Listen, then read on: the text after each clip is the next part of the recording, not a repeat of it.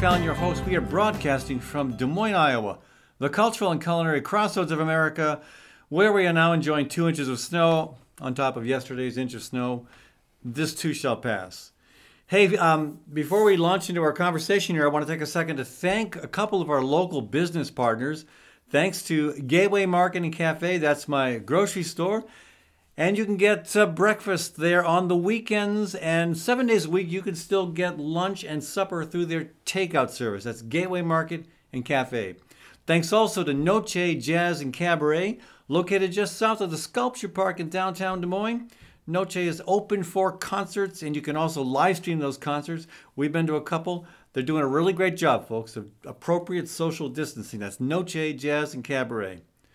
All right, so welcome to the program again. Ed Fallon with you here, broadcasting from America's Heartland. Now, America's uh, slightly snow covered heartland. This one came a little bit early. Hey, uh, later in the program, we'll be talking with the, uh, the Goldman brothers, doctors Charles and Stephen. We're going to take a look at the history of fascism and then discuss the question of whether America could be headed in the direction of fascism. We'll also be talking with Maria Filippone about uh, Joe Biden's comments about uh, Israel, where he praised Trump for negotiating an agreement between Israel, Bahrain, and the United Arab Emirates. We'll talk about that. We'll also talk with Kathy Byrnes about food security and why you should care. But first, in this week's uh, climate update, I want to talk about President Trump's deadly rollbacks. Now, there's a great film just out. Uh, Miriam Kashi brought it to my attention. It's called Rollbacks An Assault Against Life on Earth. Yeah, I know that's a, a sobering title.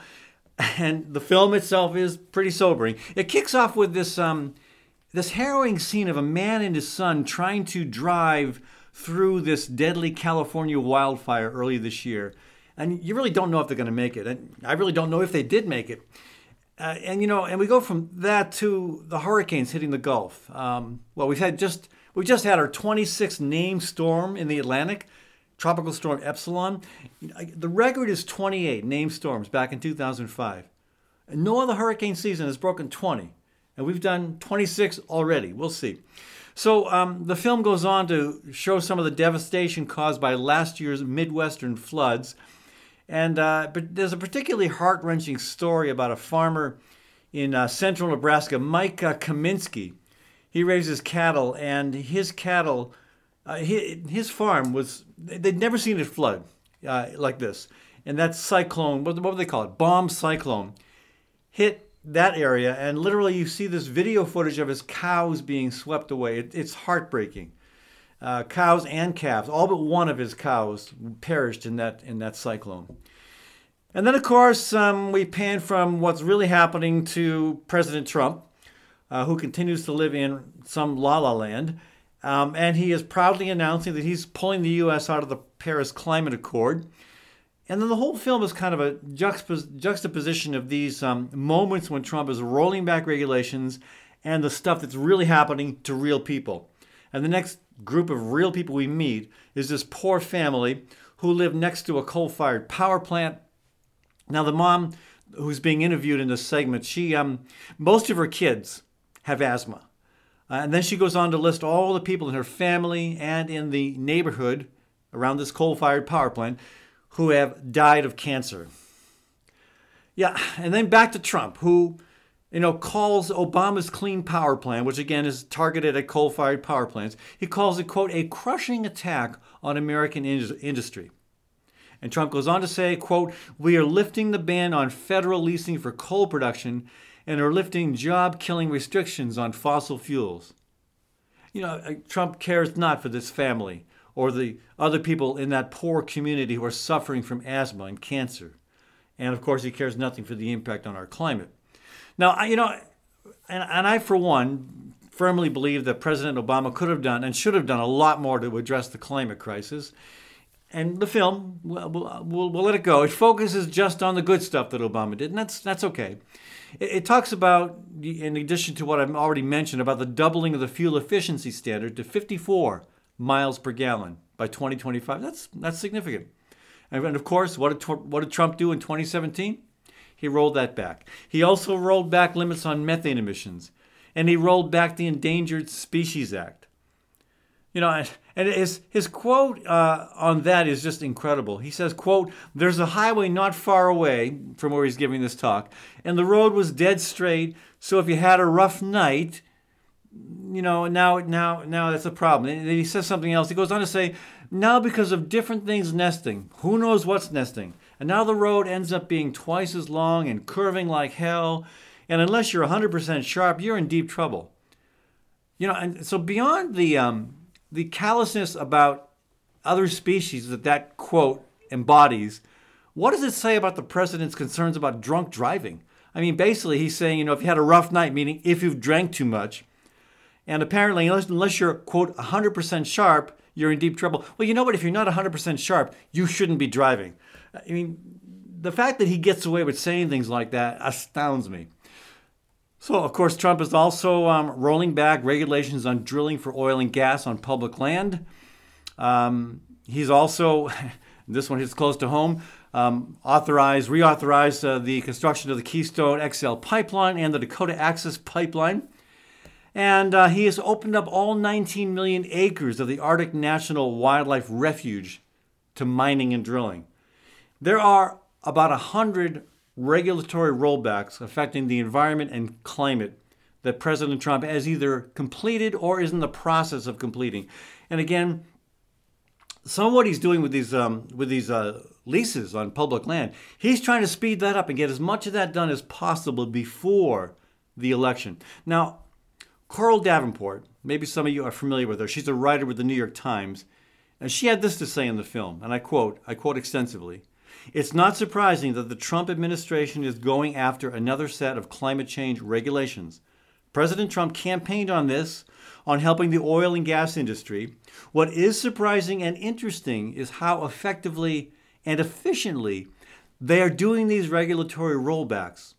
So much of this administration's policy agenda is dysfunctional or chaotic, whereas the moves to roll back these regulations, they're being done correctly. They're going through the right channels, quietly and under the radar, and this piece of the policy agenda is chugging along and making a difference. That's her quote, and she's right. You know, we all focus on crazy Uncle Donald's most recent and most bizarre tweet. Meanwhile, he is eviscerating environmental regulations. Now, but if he does get another four year term, and he and the Republicans are going to have a problem because more and more people are taking the climate crisis seriously. So, you know, a few years back, the White House set up a panel to counter the consensus on climate change, which is insane. And it was headed by Bill Happer, who I believe is either insane or totally bought off by the industry. Happer actually believes, and he says this, that, that carbon dioxide is good. He's not just a denier, he likes CO2. Now, the film doesn't get into this, but you know, maybe you remember, folks, that Happer resigned from that post in 2019, largely because Trump's advisors saw him as a potential liability to reelection. I mean, the, the guy was so off the rails. He even compared he even compared attacks on fossil fuel usage to, and I quote, the demonization of the poor Jews under Hitler. So, you know, understand this. You know, Trump's handlers know that public sentiment on climate change is increasingly with the scientific consensus. What that tells me is we are making progress. The public is waking up. There is solid public acceptance of the urgency of climate change, and more and more people are beginning to vote with climate on their minds. So, yeah, see the film, Rollback, An Assault Against Life on Earth. Not an easy film to see, but an important one. There's so much I could more I could talk about it. I mean, here we have uh, Judge Amy Coney Barrett, who is probably going to be confirmed to the Supreme Court, and we have Harris, very cleverly getting her to admit that she considers climate change a controversial issue.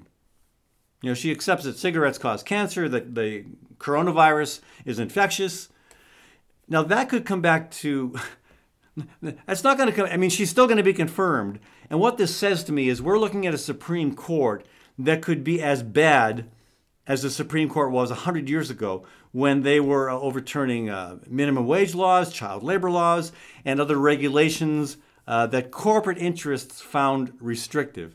Now, the, the, Harris should have had a follow. I mean, I, I, don't. She did a great job, but Kamala Harris should have probably had a follow-up question. And I'm going to I'm going to quote Pat Burns on this, who says, "quote Society does not decide scientific questions. For example, if 5% of the general public believe that the earth is flat, this does not make belief in a flat earth 5% true or 5% likely or true 5% of the time. The scientific community expertly interprets the best available evidence, not public opinion polls, to decide what is good science. And that's a quote from a scientist, from Pat Burns. So back to the film. In closing, the narrator, you know, with for some reason a British accent, I never understood that, says, quote, These are extraordinary times. Preventing runaway global warming is the single most important task in all of human history. And it has fallen on, on us to do it. If we don't, then everything else we've worked to achieve in our lives will be destroyed or become meaningless. Those who came before us didn't know about this problem, and those who come after will be powerless to do anything about it. But for us, there is still time. We better get a move on, though. And finally, from Greta Thunberg, at the very end of the film, quote, We are now standing at a crossroads in history.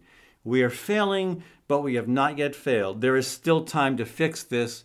It's up to us. So, yeah, great film, folks. See it. Rollbacks.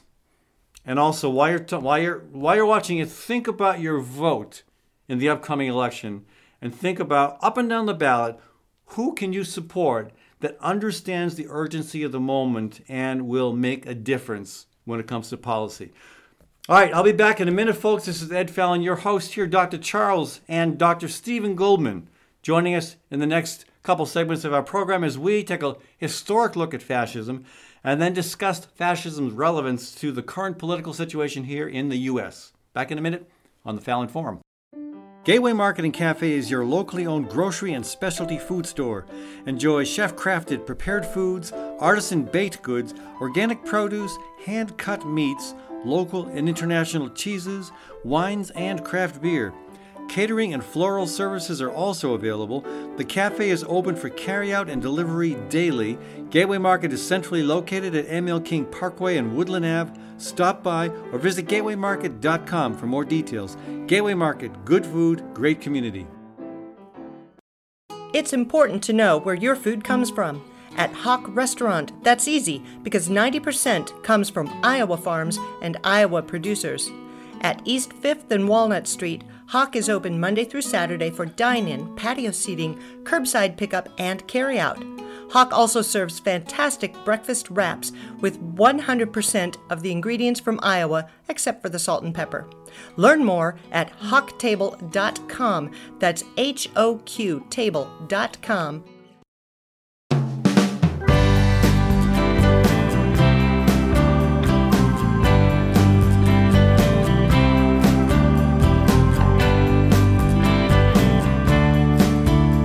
welcome back to the Fallon Forum. Again, Ed Fallon with you here, folks. Say thanks to our local business partners, including Gateway Market and Cafe. That's my grocery store and a great place for breakfast, lunch, and supper. They are still closed in terms of the cafe, but the takeout service is going full steam ahead. Takeout for lunch and dinner seven days a week, and breakfast, or call it brunch if you will, on the weekends. That's Gateway Market and Cafe. Thanks also to Architecture by Synthesis where they've got 30 years of experience specializing in cutting edge and environmentally friendly designs, including these super insulated structures made from grain bins. That's architecture by synthesis. All right, later in the program, Maria Filippone rather, joining us to talk about uh, kind of to debrief Joe Biden's comments on Israel and Trump during the debate. And we'll then hear from Kathy Byrnes. We'll be talking about food security and why you should care. But at this point, I'd love to welcome to the program the brothers Goldman, Dr. Charles and Dr. Stephen. Hey guys, welcome. Ed, how's it going? It's going all right. Great to be here. We're going to talk about fascism, and let's break it up this way. You know, I, I think it's really, really important that people get a sense of the history of fascism before we talk about what risk we might be at here in the U.S. So, um, Stephen, I, I know you, you, I know you both got, have a lot to say on this topic, but I know Stephen, you've got some professional background on the subject. Why don't you kick it off? Fascism okay. 101. Where does this start? Uh, well, um, I don't know, Ed, if you know that my brother was a um, philosophy major. I won't hold that against him. And uh, Charles, do you want to start with Plato's Republic?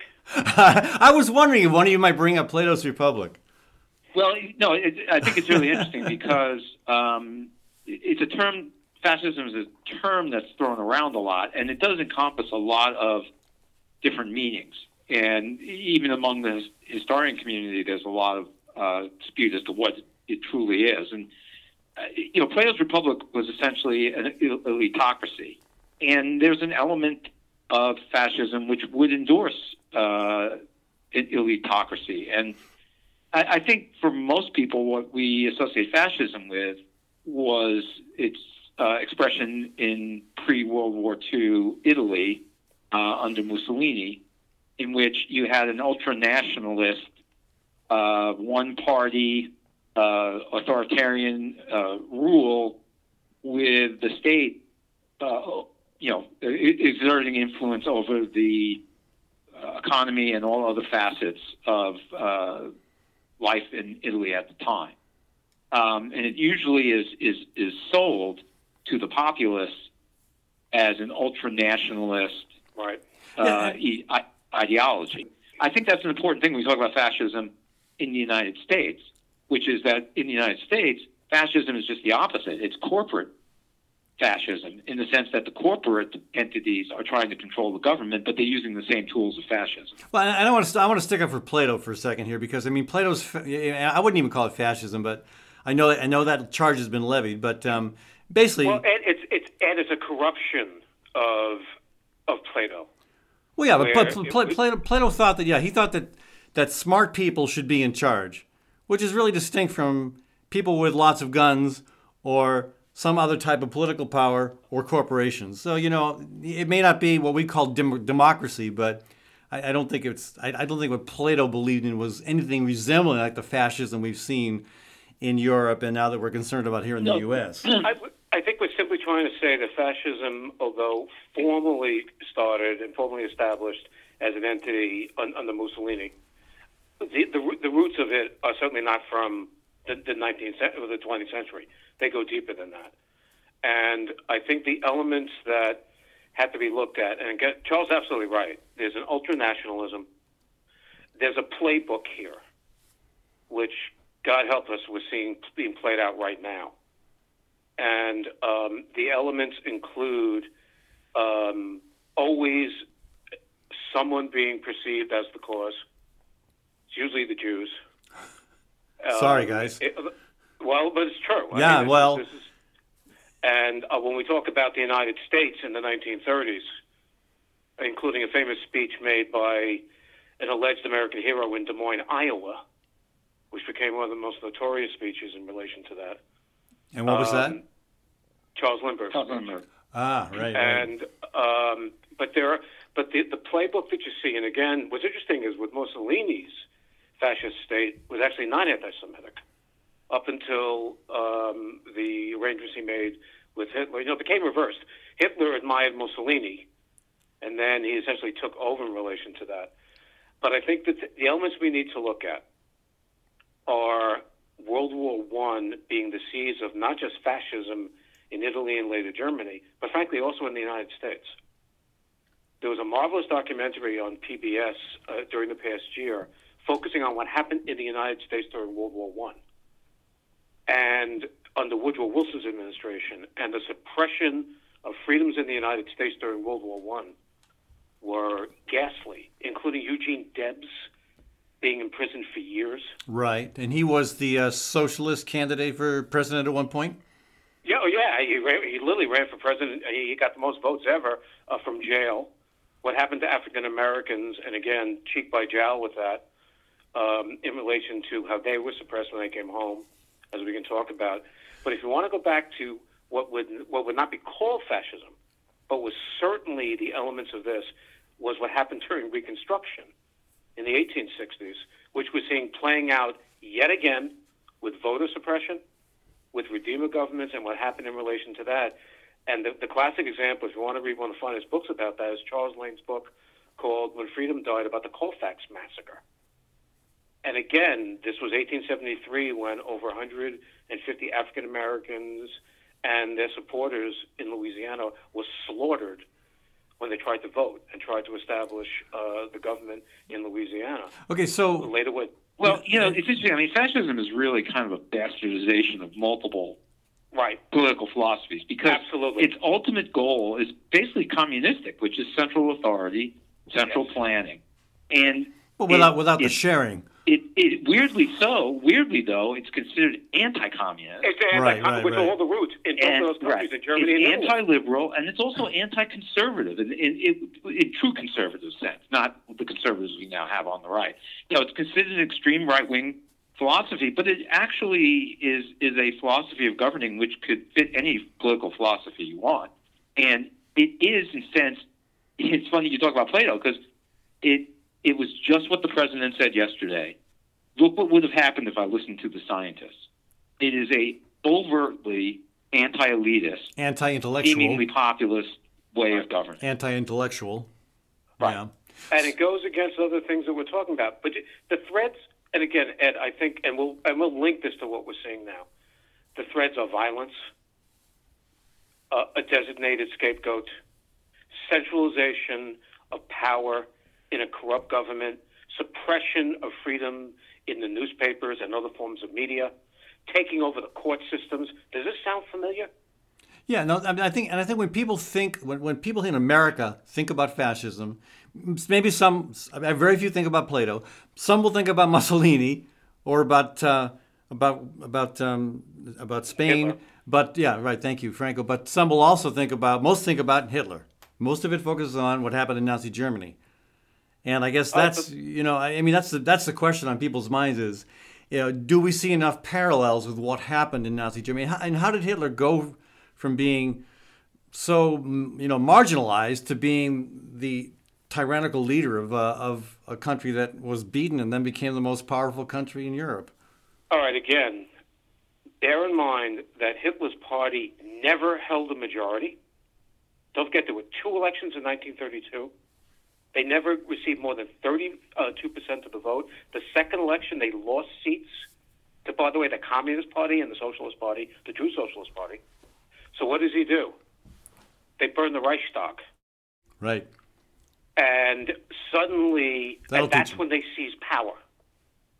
But Again, he, he was abetted. He was abetted by the industrialists who thought they could control they, him. they can control him. That is correct. and and that is the that is the uh, situation we have here in the United States now, which is everything, including the you know the farce of of Amy Coney Barrett's uh, you know hearings, is about corporate control of the government, which is now unbridled because of Citizens United and other decisions that have been made predominantly in the courts, and and the lack of conscience on the part of any of the legislators to do anything but continue to want to just be in the legislature. So, it the analogous situation is, you know, the the Republican conservatives thought, well, we can control Trump and we'll get everything done we want. Well, now look where we are, and that's essentially what happened in Nazi Germany. Well, there were there were other extenuating circumstances. They also, because as we were talking about, Well, there was a, there was yeah profound inflation and economic. They were in the midst of the depression, and that's another thing. yes, You know, they Yes, they, they they hate FDR so much, but if it weren't for FDR, this country could have easily gone the same way in the 30s that Nazi Germany went. It was Well, yeah, the fact that F, the FDR was not that, that kind of populist. Hey, this See, is this Donald is Trump doesn't know enough history to realize the irony here of using the term America first. I know, right? Hey, I got to take a short break, gentlemen. Um, let me let me let me pick up from that theme as we come back. When we come back, we'll we'll talk more about uh, exactly what we what we fear might be a risk of uh, a slide into fascism here in this country. Uh, this is uh, Ed Fallon here, folks, with Dr. Charles Goldman and Dr. Stephen Goldman. Uh, back in a minute on the Fallon Forum. Gateway Market and Cafe is your locally owned grocery and specialty food store. Enjoy chef crafted prepared foods, artisan baked goods, organic produce, hand cut meats, local and international cheeses, wines, and craft beer. Catering and floral services are also available. The cafe is open for carryout and delivery daily. Gateway Market is centrally located at ML King Parkway and Woodland Ave. Stop by or visit gatewaymarket.com for more details. Gateway Market, good food, great community. Noche is the premier home in Des Moines for jazz and cabaret.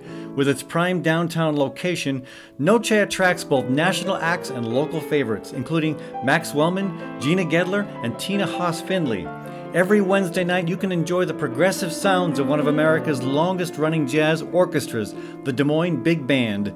Noche also offers a world class cocktail bar and serves a variety of small plates. Noche on Walnut Street, south of the Sculpture Park in downtown Des Moines.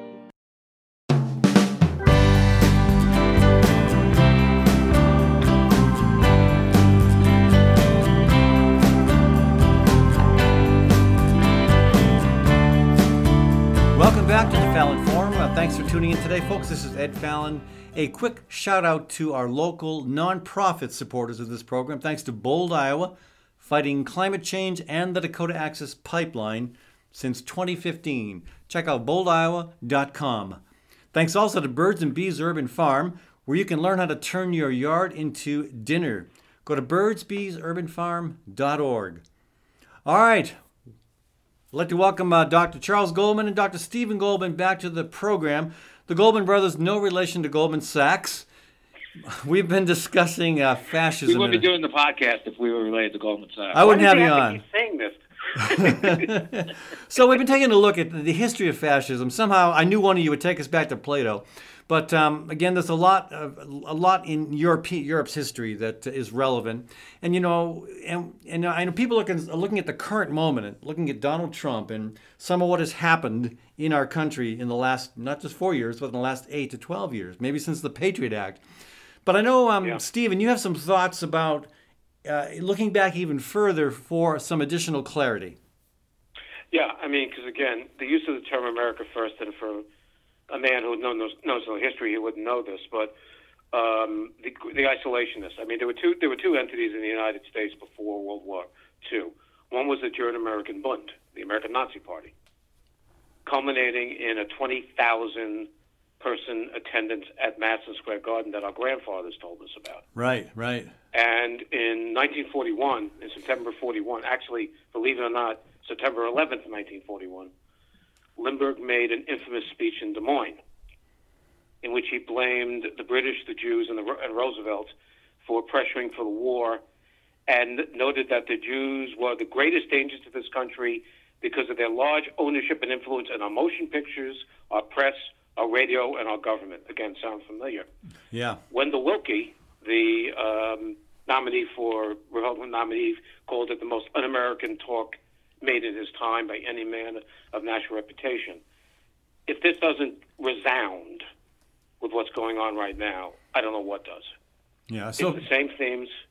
It's the same us versus them. It's the same call to arms, if you will, in relation. Well, even even the QAnon, you know, conspiracy Absolutely. theory is just bringing up the old libel, the blood libel, The blood libel. from the elders of Zion, That's well, again, which which is the fountainhead of European anti-Semitism. Right, funded by, uh, Lin- uh, you know, uh, people associated with Lindbergh, and of course Henry Ford.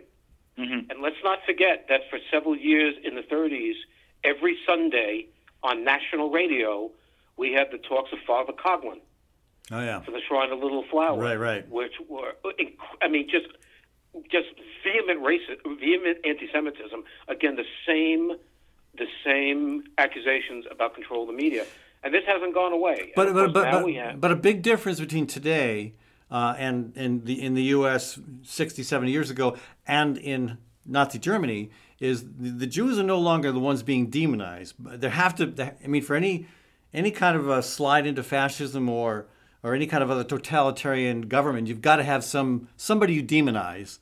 And Well, there, there, there, were, there are plenty of other there demons. Were other people, there were other people demonized in Nazi Germany. Sure. Gypsies and others were put in the concentration camps too. right, So homosexuals. right, Right. Um, it's, it's oftentimes the same crowd. Right. But I mean, Ed, let, let's face it. There's two. There's, this is also about the other. Don't forget, you had a State Department which refused to allow Jews to flee to come to the United States. That Right. sound familiar? Yep. About closing the borders. That's an issue. Now, of course, it's predominantly Muslims. In relation to that, this is the same playbook. Yeah, but again, it's it's more the the the, the attacks are more against Muslims, against Native Americans, against blacks. against poor people in general, and to some extent against women. They're all part and parcel of the same thing. I do want to point out, Ed, that there's been more anti Semitic attacks in the United States than ever over the last two years. I don't think that's an accident. Okay. Yeah. But anyway, we do see we do see some of these same trend lines forming, and um, yes. I have you know another another uh, an, an, an, ally whose uh, opinions I value said that uh, he feels you know the, the discussion about whether or not America will become fascist is almost missing the boat. He says enough stuff is already in place that you could already call what we have now kind of fascism light. And he refers to the Patriot Act, um, surveillance uh, that have gone even deeper than that, um, the vast increase in, in uh, the militarization of our police force. He points to all those, to the concentration of ownership of our media. Uh, he points to all those things as elements of fascism that you can't blame on Donald Trump. A lot of that stuff has been in place for quite a while. No, you're absolutely, you're absolutely right. And it goes back to what I said about the 30s. The 30s had all the same characteristics, including now a, you know our recession slash depression. And the only reason it took a different turn was the nature of leadership. And you know, unfortunately, FDR saved capitalism, and at the same time saved us from becoming a totalitarian state because he, that was not his makeup or those around him. But now we have the same scenario, as my brother points out, essentially the same playbook, with just different characters playing the other.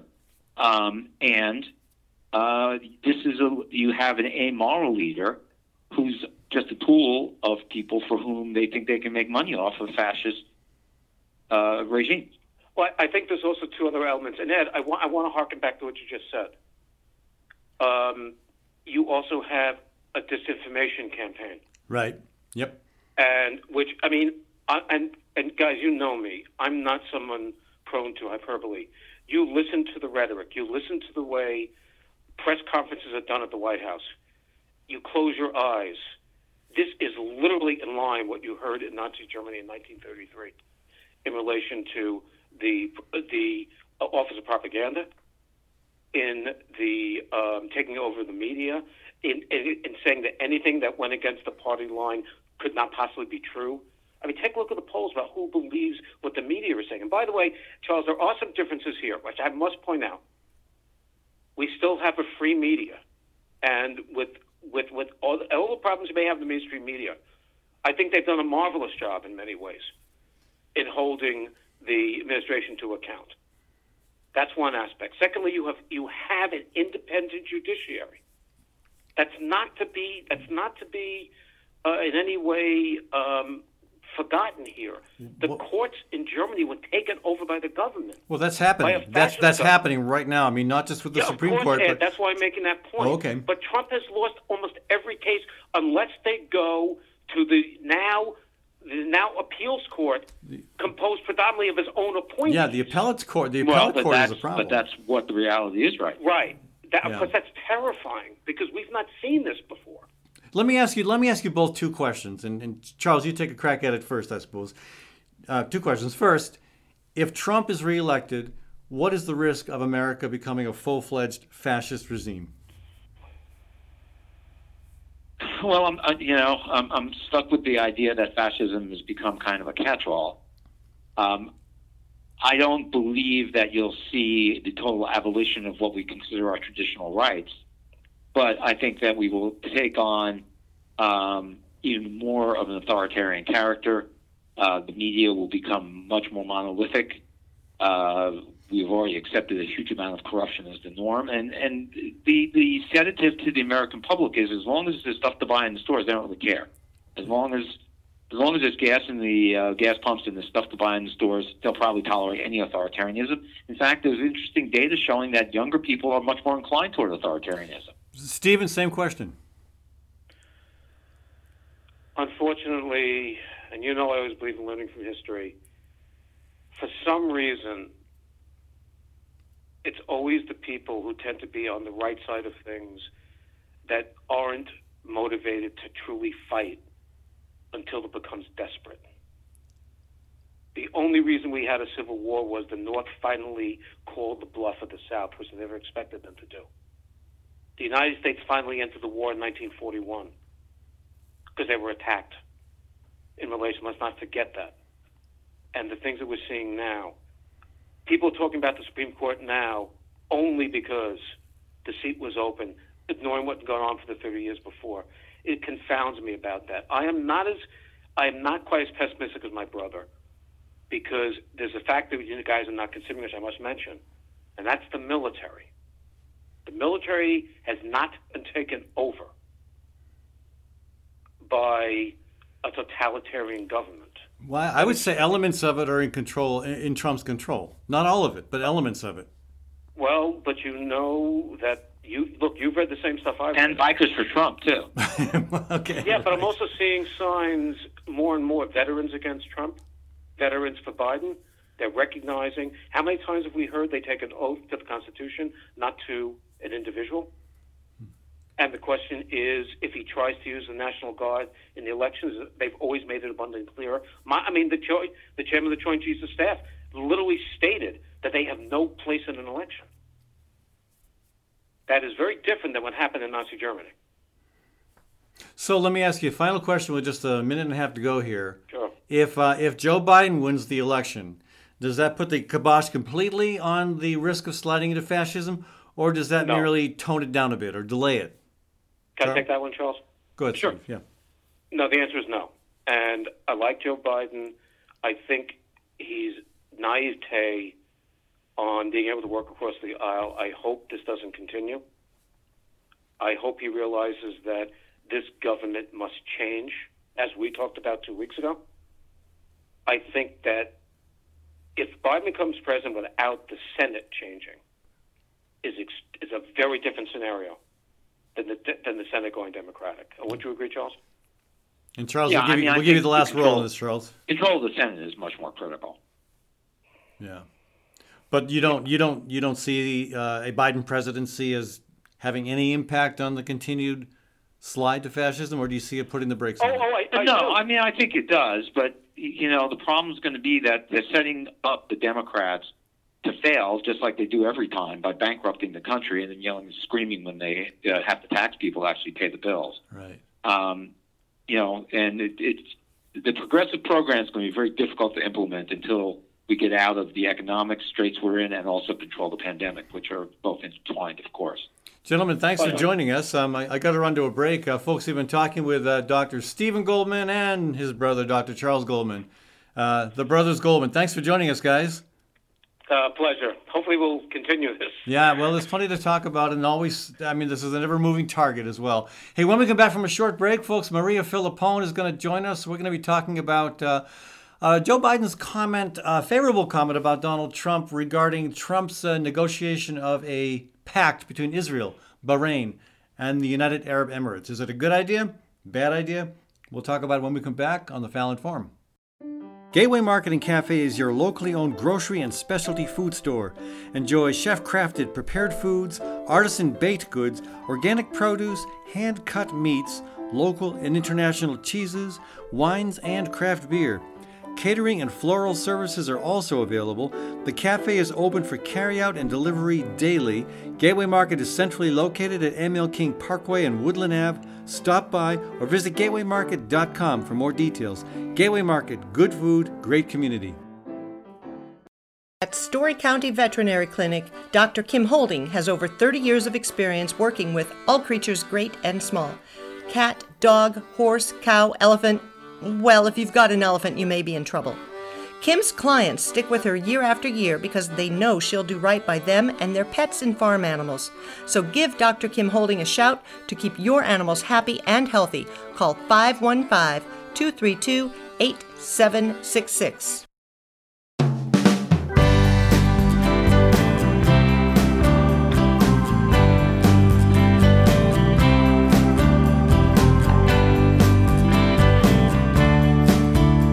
Welcome back to the Fallon Forum. Again, Ed Fallon with you here, folks, broadcasting from America's heartland, Des Moines, Iowa, the cultural and culinary crossroads of America. And thanks to uh, our local business partners, including Gateway Market and Cafe, that's my grocery store, and using their takeout service, you can have lunch and dinner every day of the week, seven days a week. On the weekends, you can also get uh, breakfast or brunch on Saturdays and Sundays. That's Gateway Market and Cafe. Thanks also to HoQ Restaurant. That's H O Q HoQ Restaurant, where 90% of the food served, even in the middle of the winter, comes from Iowa farms and Iowa producers. That's HoQ Restaurant. All right, welcome back to the program. Joining us for this segment of the show is Maria Filippone, who is uh, our, a local expert here in Des Moines on the uh, Israeli-Palestinian situation, and she has traveled to uh, to Gaza uh, many times. Now, um, I wanted to include Maria in this conversation because I was um, I was taken by uh, Joe Biden's comment at the last. Well, it wasn't a debate; it was the separate forums. He was asked about the president's uh, track record on foreign policy, and he had plenty of critical things to say. But he said he, he said, and I quote, "I do compliment the president on the deal with Israel recently." He was referring, of course, to the deal negotiated between Israel the United Arab Emirates, and Bahrain. Maria, welcome to the program. Thank you for having me. Yeah, and your your take. I mean, is that agreement, is that um, treaty, if we can call it that, a good thing or a bad thing from the perspective of the Palestinians? Well, that depends on who you talk to. I do want to go back and say I'm not an expert on Israel Palestine and, and the conflict. Um, I do travel to Gaza and work in Gaza, so I do have a lot of firsthand um, information from my work there, but by no means do I think I'm an expert. Okay, fair enough. so I just wanted to make that clear. Thank sure. you, though. You were very generous. Um, it depends on who you talk to. The um, Arab world since 1967 has, you know, been hand in hand in their agreement of not normalizing relations with Israel until Palestinians have their own state um, and or have basic human rights. So it depends on, on who you talk to if this is a good deal or not. Um, the UAE and Bahrain went ahead and made this deal with, you know, which was facilitated by Jared Kushner, um, because they they have um, they have things to gain from it. They have, for example, the UAE over the next few weeks will be signing an arms deal with the United States where they'll receive lots of um, arms, including um, F 35 stealth fighters. So clearly, there was an incentive for them to do something like this. And what does the um, what, what does the United Arab Emirates need arms for? Uh, they're they're not known noted for being involved with any conflicts. And I, I don't know. That's a, a really good hmm. question. Hmm. Um, I guess everybody wants, you know, everybody wants, wants arms. everybody wants, yeah, well, you know, the same kind of power and military might that we have, but. Um, but the thing is, for Palestinians in Gaza and in the West Bank, um, this normalization is, is kind of a kick in the gut, but it doesn't really change their situation in their daily lives. So it doesn't change their situation, but um, it kind of negates the um, core principle that has operated, that has kind of united the Arab world uh, behind the Palestinian people, and that is that you know no you know, w- without without some recognition of the of the importance of uh, Palestine Palestinians having their own homeland, or at least achieving a basic level of human rights within Israel, the, there should be no attempts at agreements uh, like this. So it does seem. Well, theoretically, that's true. However, um, the two-state solution was um, Israel was never an honest broker, and they never intended to give uh, the Palestinians their own state. Um, so the two state solution, Palestinians have known for over a decade um, that it's a joke, it's not real, and, and it's not going to happen as long as those who have power, mainly the US and Israel, um, are involved. Um, it's interesting though because I've been part. I, I, take part in this weekly Zoom conference with Dr.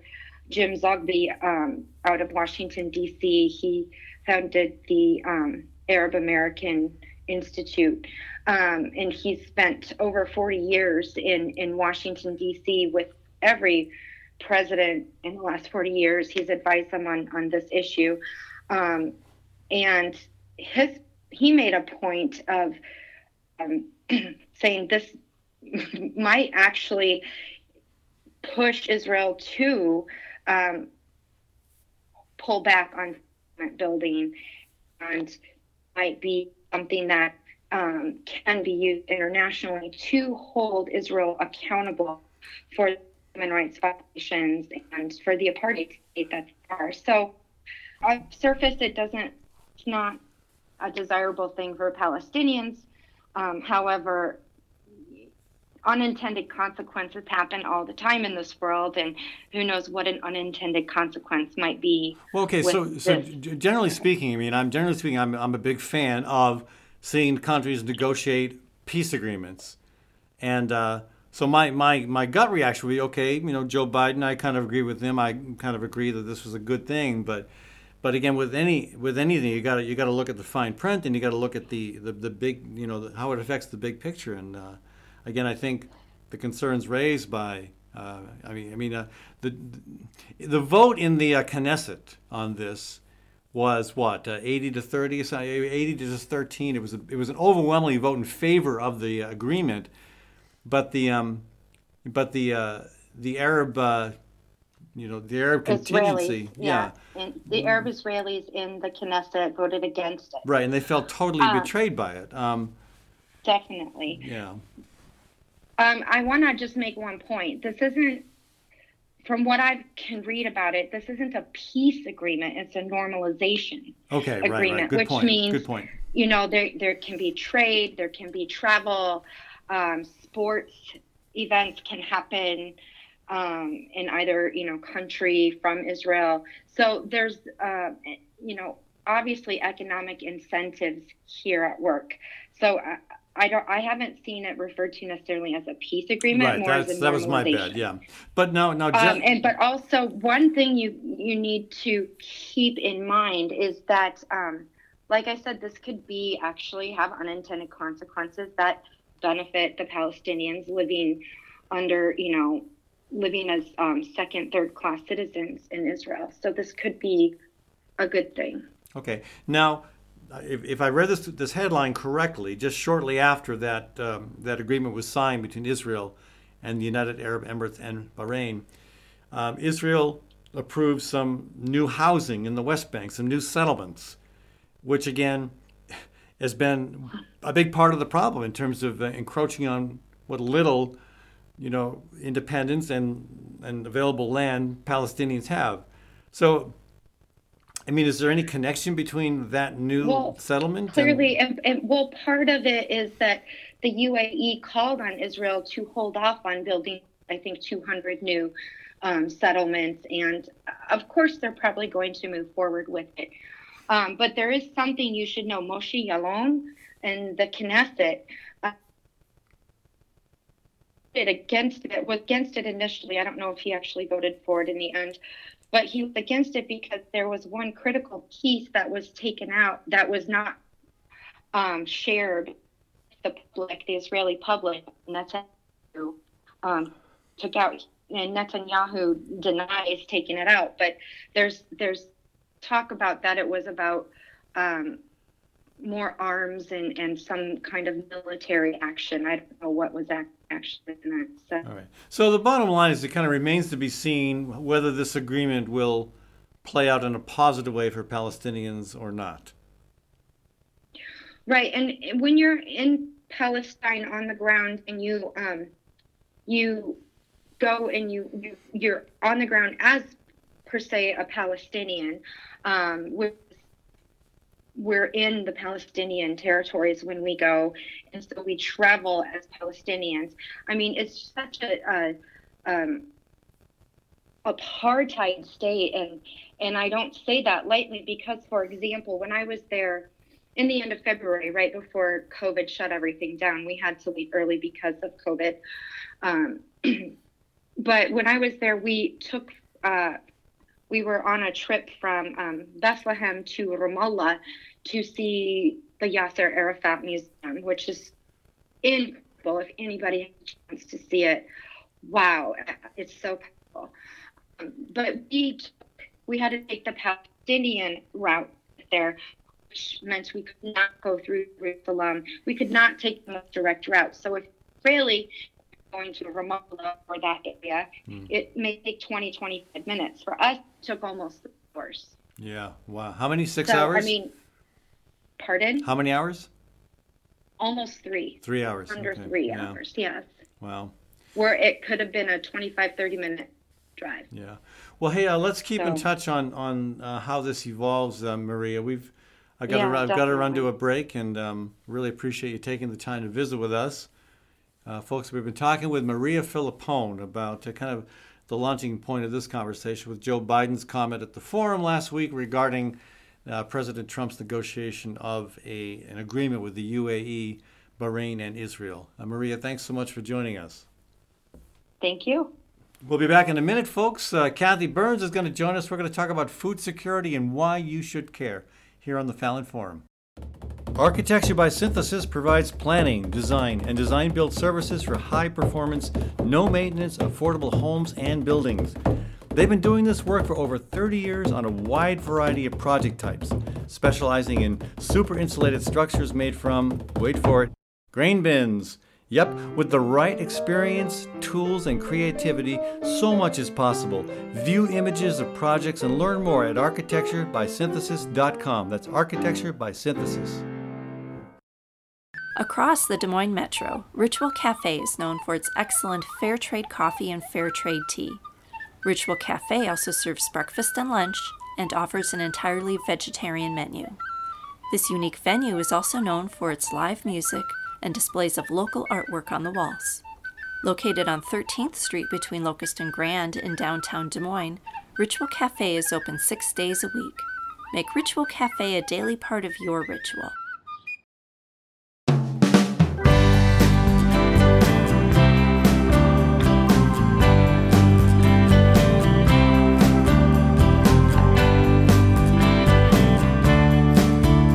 Welcome back to the Fallon Forum. Ed Fallon, your host here, folks, as we broadcast from Des Moines, Iowa. Thanks to our local business partners, including Gateway Market and Cafe. That's my grocery store. And they've got lunch and dinner available seven days a week through their takeout service. And also on the weekends, brunch. That's Gateway Market and Cafe. Thanks also to Story County Veterinary Clinic, where Dr. Kim Holding has been treating all creatures great and small for over 30 years. That's Story County Veterinary Clinic. All right, welcome back to the program. With me for this segment of the show is Kathy Byrnes of Birds and Bees Urban Farm, and we're discussing food security. Kathy, welcome to the program. Thanks. We're going to talk about food security in, in two ways. One, why we should all care, why you should care, why we do care, and uh, what we can do to be part of the solution. Because even if you've got a meal in front of you, you should be concerned about food security. A little story. I used to have breakfast uh, on a fairly, you know, I, I, several times I had breakfast with um, John Ruan, big Republican donor, um, owned what at the time was the biggest building in downtown Des Moines. And we would sit uh, at breakfast, and he would say, You have a plate of food in front of you, and I have a plate of food in front of me, and it's hard to be concerned about where food comes from, but we need to be thinking about that. And he's right. We need to be thinking about that. We do. I was uh, going to look up some information because I'm doing a lot more research about food security in the face of climate chaos and also pandemics. And it's hard to find more information about food security because what I'm finding is about food insecurity. And Right. surely there is a lot of food insecurity and programs to address it.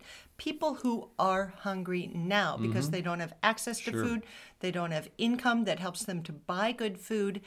Well, they're in a food desert. They're in a food Yeah. desert. And uh, and it should be enough that we care about that. Those of us with a plate of food in front of us every day, or three times a day, as is the case for us, um, we're lucky. We should care about our fellow and sister food eaters, all human beings. So that should be enough.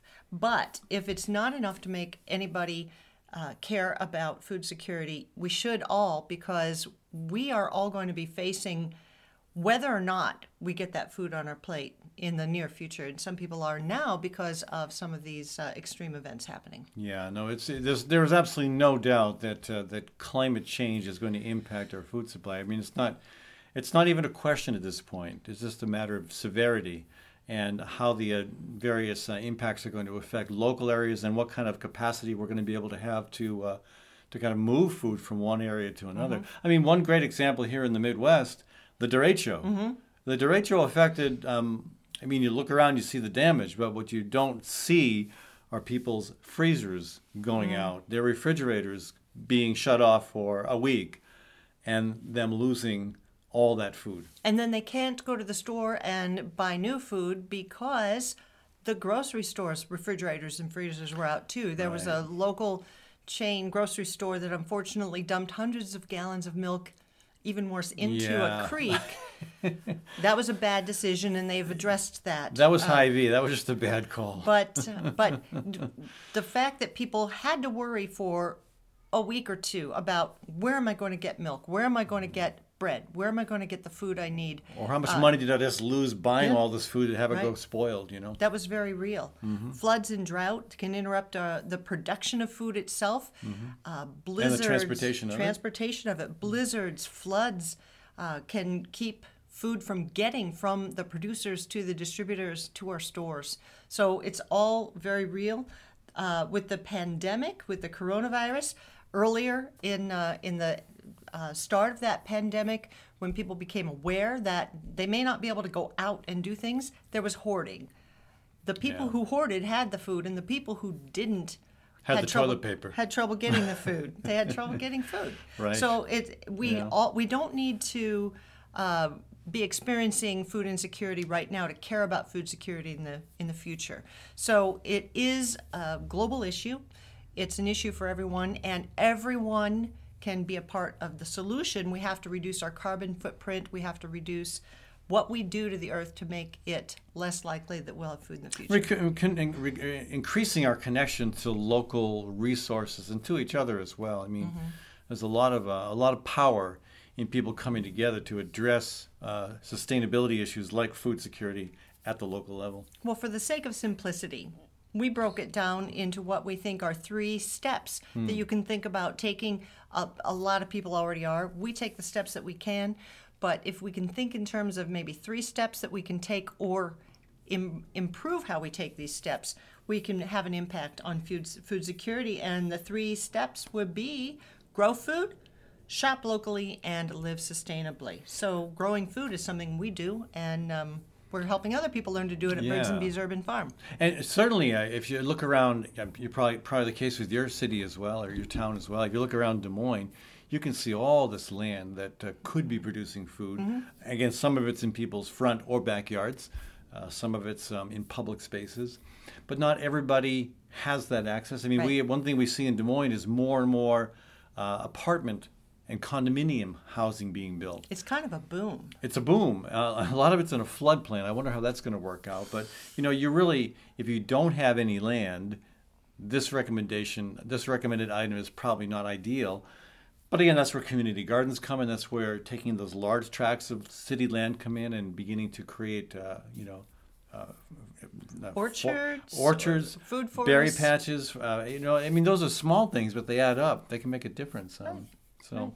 It's possible to forage quite a bit of good food in the city, and if there were more of that, then that would that would increase our security in the future. I think you made a good point too about about, about um, knowledge. I mean, a lot of people have forgotten how to do this stuff, or Right. Mm-hmm. some people have never known how to do it. And uh, and those of us who have some uh, some uh, some understanding of how to grow food, you know, need to be working with those who don't on how to how to develop develop those skills and and how to how to how to raise a crop that's going to work and not fail. And how to make the soil uh, agreeable to having seeds planted in it and yeah. growing the food. It can take several years to get the soil in good enough shape to produce a good crop. Yep. And so, learning to do that, starting that now, is crucial. Um, the second, uh, the second step that everybody can can work on taking is to shop locally. It decreases the amount of of um, transportation that you have to and from your store. If you're able to walk or bike, your health is improving as well, but it also is an investment in your community. And part of it is people, Americans have developed a, a different approach to shopping for food than has been has been around historically. I mean, and I saw this when I was in Europe years ago. you know, I mean, I remember uh, after I met a friend who got off of work and we went around, we went shopping for dinner. We stopped at the cheese shop, the meat shop, the wine shop. You know, we there were all these, and they were you actually. You, you you you actually spend less time doing that than if you went into a huge big box store where you walk you, you walk the length of a football field a couple It's like times. a little village in those stores, but Yeah. why not go go support your local stores? But yeah, I mean, and these local stores owned by your neighbors, um, so you're helping their food security by, by patronizing Yes. them. You know, they, they live in they live in your community. Um, and yeah, you can you can often when we have just a few things to buy from our local grocery store, we just kind of walk. But if we got a big haul, we'll hop on our bikes, and that usually works pretty well. There are some every once in a while we've got more than we can put on a bike. But almost always, very we can, seldom. we could we could make it work on by bicycle. Well, the third the third thing you can do to be part of the solution: live sustainably. Um, we can all improve on this. We really yeah, can. every one of us. And um, you know, the weather got very cold t- for October, uh, mid October, and Yeah. we do have we do have our heat on today. But usually, 69 degrees one day, snow on the ground the next. Welcome Well- to the Midwest. things you, I mean, you you you can try to try to use your AC and your heat a little bit less. Just even even a change, some any small change in that is going to make an impact. We actually have a little competition sometimes with friends about who can wait the longest to turn on their air conditioning or use it the least in the summer. Who can wait the longest in the fall or winter to turn on the heat. We lost this year because of Kathy's grandkids. well, oh, they were cold. Well, they they were used to higher temperatures. you Well, know, and and yeah, it was they're it happened to be a so cold day. It was. Um, how about stop using your clothes dryer or save it Oh. only for when you need to dry a big blanket or sheet or something that you don't have a line to hang it on? Yeah. And what's the what did you learn about the six percent of the uh, residential uh, carbon footprint in the U.S. is from clothes dryers. They are very, very energy intensive, and if you could figure out how to dry on the line outside during nice weather or on a drying rack indoors, indoors you also create some much needed humidity in the uh, colder months. So Okay. Yeah. So food security, it's it's everyone's issue. Three things you can do to be part of the solution: grow food, shop locally, live sustainably. All right, there you have it. Hey, thanks for joining us, uh, Kathy, and thanks uh, to our audience for joining us today. Again, you can always check out the program on radio stations in Iowa, uh, KHOI 89.1 FM in Ames, and also KICI in Iowa City. We are also rebroadcast on stations around the country. And of course, you can also check out the podcast at FallonForum.com. Thanks to our production team, Kathy Byrnes and Sherry Herdina. Back next week, folks, on the Fallon Forum. Ed Fallon, your host.